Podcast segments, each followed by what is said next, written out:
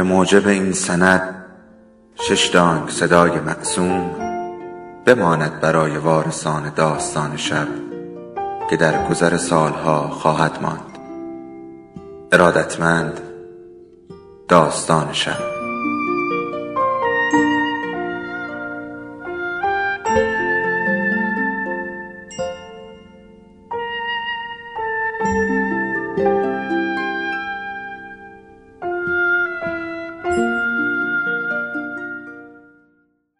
یکی بود یکی نبود.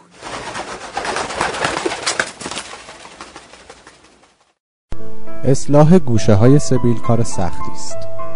با یک حرکت اشتباه گوشه یک طرف بالا می رود و همین که دو طرف سبیل حتی یک میلیمتر بالا و پایین شوند گوشه یک طرف بالا می رود و همین که دو طرف سیبیل حتی یک میلیمتر بالا و پایین شوند کل تعادل آدم به هم می‌خورد.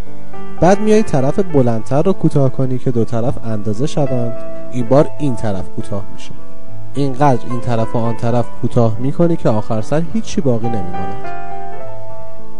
خلاصه اینکه موقع اصلاح گوشه سیبیل باید ششتانگ حواس آدم جمع باشه.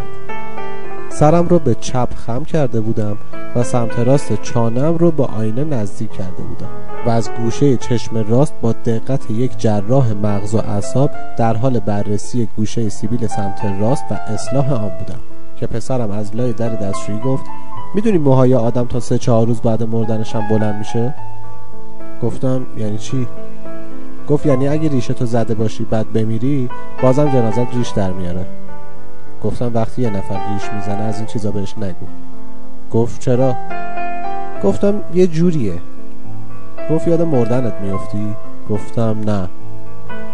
کاش جای پسرم بودم اینقدر بیخیال اینقدر راحت. زندگی جلو روش بود. برعکس من که زندگی رو کم و بیش پشت سر گذاشته بودم. پسرم گفت کاش جای تو بودم. ای پسرم چرا می‌خواست جای من باشه؟ پرسیدم چرا؟ گفت دلم می‌خواست ریش سیبیل داشته باشم.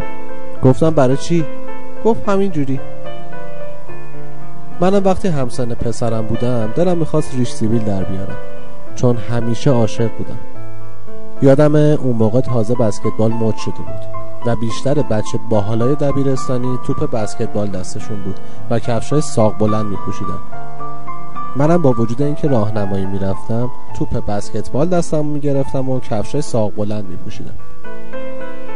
ولی هر چقدر دبیرستانی ها با توپ بسکتبال و کفش چینی ساق بلند خوشتیپ و جذاب می شدن من با قد کوتاه و قیافه و هیکل بچگونه با توپ بزرگ بسکتبال و کفش چینی که معمولا کمی از پام بزرگتر بود قیافم مزهک و خندهدار می شد ولی عشقام به من نمی خندیدن اصلا نگام نمی کردن چون اصلا منو نمی دیدن برای اونا من اصلا وجود نداشتم. هرچی موقع رد شدن از کنارشون توپ و محکمتر زمین می‌زدم هرچی لبخند می‌زدم فایده ای نداشت. من نبودم. بزرگترم که شدم فایده ای نداشت. نمی‌دونم چرا ریش سیبیلم انقدر دیر در اومد. کلاس سوم دبیرستان بودم و همکلاسی هم سیبیلایی از بناگوش در رفته داشتم بعضیشون هم ریش توپی میذاشتم ولی من همچنان نه ریش داشتم نه سیبیل از بسکتبالم بدم اومده بود. به پسرم گفتم عجله نکن ریش سیبیلت هم در میاد. پسرم پرسید کی؟ گفتم زود. پسرم خندید. پرسیدم عاشق شدی؟ گفت نه. پدرم هیچ وقت ازم نپرسید که عاشق شدم یا نه. ولی خودم یه بار بهش گفتم. یکی از دفعایی که عاشق شده بودم و عشقم از همیشه شدیدتر بود و داشتم میمردم. پنج تا تجدیدی آوردم. پدرم گفت چرا تجدید شدی؟ گفتم عاشق شدم. پدرم گفت این عشقا که عشق نیست. ولش کن. حیف توه. فقط همین. برای من عاشق که داشتم میمردم که انقدر عشقم زیاد بود که درسم رو فراموش کرده بودم و پنج تا تجدیدی آورده بودم و داشتم رفوزه می شدم این برخورد کم بود. دلم می‌خواست بشینه با من حرف بزنه یا کمکم کنه. یا بپرسه عاشق کی؟ یا بگه غلط کردی عاشق شدی. ولی فقط همون یه جمله رو گفت. و من هنوز نمی‌دونم کدوم عشق عشقه و کدوم عشقا رو نباید ول کرد. و چرا من حیف بودم؟ با پدرم زیاد حرف نمی زدم مادرم هم با پدرم زیاد حرف نمی زد اصولا ارتباطم با مادرم خیلی بهتر با مادرم همیشه حرف داشتم و با پدرم هیچ وقت هیچ حرفی نداشتیم. نه اینکه بد اخلاق باشه اتفاقا خیلی هم خوش اخلاق بود ولی نمی‌شد باش حرف زد. وقتی باش حرف می‌زدی احساس می‌کردی داری با دیوار حرف می‌زنی. انگار اصلا چیزی در اون فرو نمی‌رفت. اگه می‌گفتی ناراحتم می‌گفت ناراحت نباش. اصلا نمی‌پرسید چرا یا از چی ناراحتی. اگه می‌گفتی خوشحالم می‌گفت چه خوب. اگه می‌گفتی مشکل دارم می‌گفت حل میشه. اگه می‌گفتی بی پولم می‌گفت بیشتر تلاش کن. اگه می‌گفتی دارم میترکم می‌گفت نه نه ترک.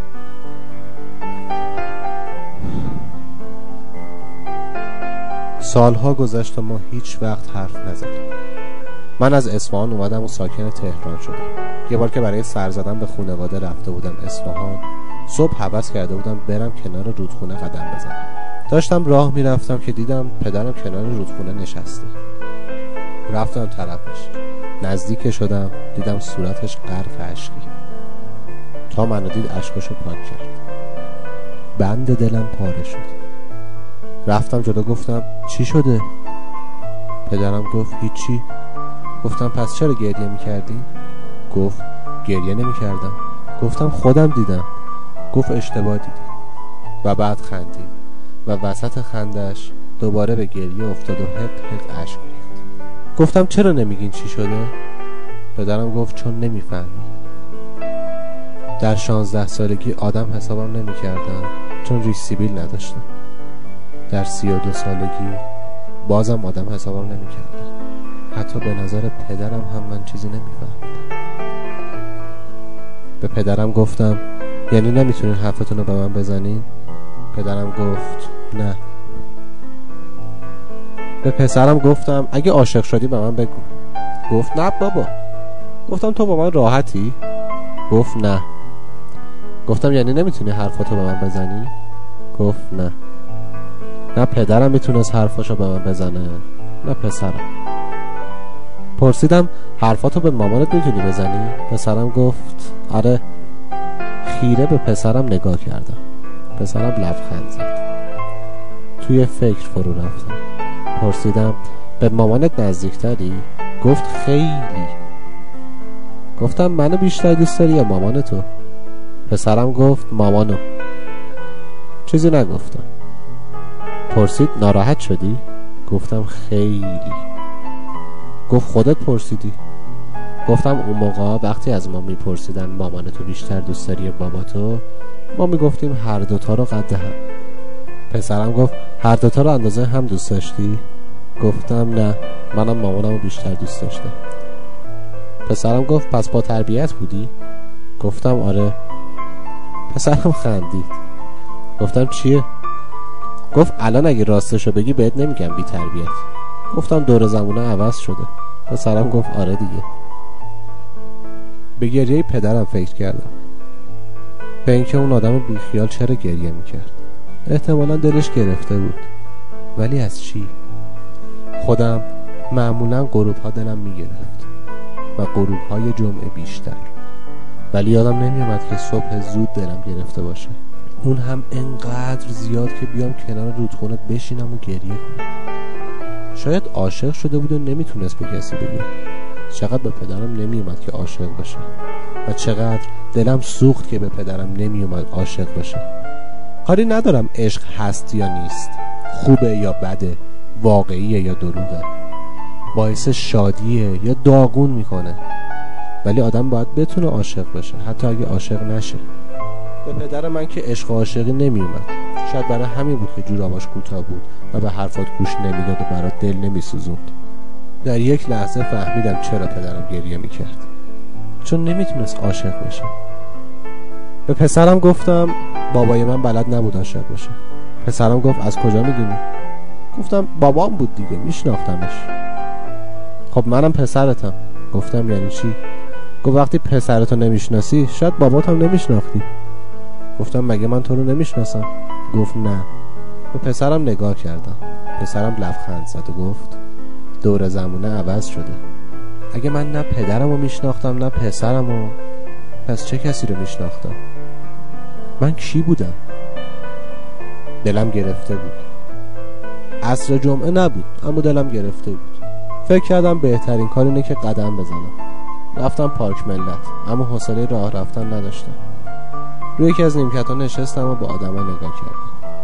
بعضیا قدم می‌زدن بعضیا میدویدن بعضیا رو چمنها ولو شده بودن بعضیا تنها بودن بعضیا دو نفری بعضیا چند نفری. بعضیا خوشحال بودن بعضیا ناراحت بعضیا چاق بعضیا لاغر بعضیا بلند بعضیا کوتاه. دوباره با خودم فکر کردم. من چه کسی رو می‌شناسم؟ یاد آخرین باری که پدرم رو دیدم افتادم. روی موزاییک سرد. لایه پتو کنار زمین خوابیده بود. مدتی بالا سرش ایستادم. بعد پتو رو از روی صورتش کنار زدم. صورتش رنگ پریده بود. و تحریش یکی دو روزه داشت. با خودم فکر کردم صورتش اصلاح نکرده بود یا بعد از مرگش روی صورتش در اومده. به پدرم نگاه می‌کردم. پدری که هیچ وقت نفهمیدم اون روز چرا گریه می‌کرد. من هیچ کس رو نمیشناختم جز خودم. دوباره با آدمایی که از کنارم رد می‌شدن نگاه کردم. اونها به من نگاه می‌کردن. به مرد تنهایی که با موهای جوگندمی روی نیمکتی رو پارک تنها نشسته بود و کاری نمی‌کرد. هر کس رد می‌شد نگاه هم می‌کرد. در واقع من اونجا نشسته بودم و بقیه داشتن نگاه می‌کردم همون موقع فهمیدم که خودم رو هم نمی‌شناسم و همونطوری که روی نیمکت نشسته بودم گریم گرفت. اشک تمام صورتم رو پوشونده بود که دیدم یه نفر بغلم کرد. پسرم بود. بدون اینکه چیزی بگه محکم بغلم کرده بود. کاش اون روز که پدرم گریه می‌کرد منم حرفی نمی‌زدم. کاش که فقط بغلش می‌کردم. همین.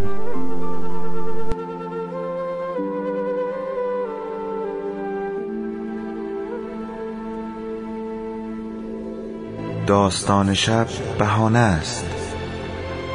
برای با هم بودن دور هم نشستن شنیده شدن.